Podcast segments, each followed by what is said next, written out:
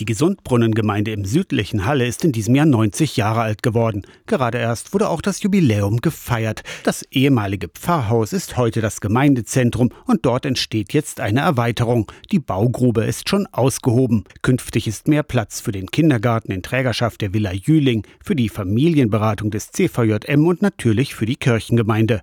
Win-Win-Situation für alle Beteiligten findet Pfarrerin Gunda Ortmann. Ich finde, das Gebäude ist jetzt dem, was Gemeinde heute ja sein darf, sein sollte, finde ich das jetzt eigentlich sehr angemessen. Und auch von der Größe her, mit unserer ja wirklich relativ kleinen Gemeinde, mit 500 Gemeindegliedern, ist das zu bewältigen. Ursprünglich sollte hier noch eine große Kirche und ein weiteres Haus gebaut werden. Heute sind alle froh, dass unter anderem die Inflation der 1920er Jahre einen größeren Bau verhindert hat.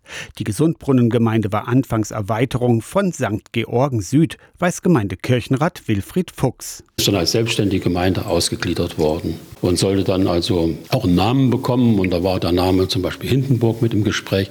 Da hat der alte Gemeindekirchenrat aber die Kurve gekriegt und hat dann die Bezeichnung Gesund Gesundbrunnen ausgewählt. Benannt nach dem Brunnen mit dem angeblich heilenden Wasser. Als Gemeindekirchenrat begleitet Wilfried Fuchs die Bauarbeiten. Ich habe das größte Schlüsselbund und, und wohne um die Ecke. Und also selbstverständlich kann ja nicht vorbeigehen und so tun, als ob nichts wäre.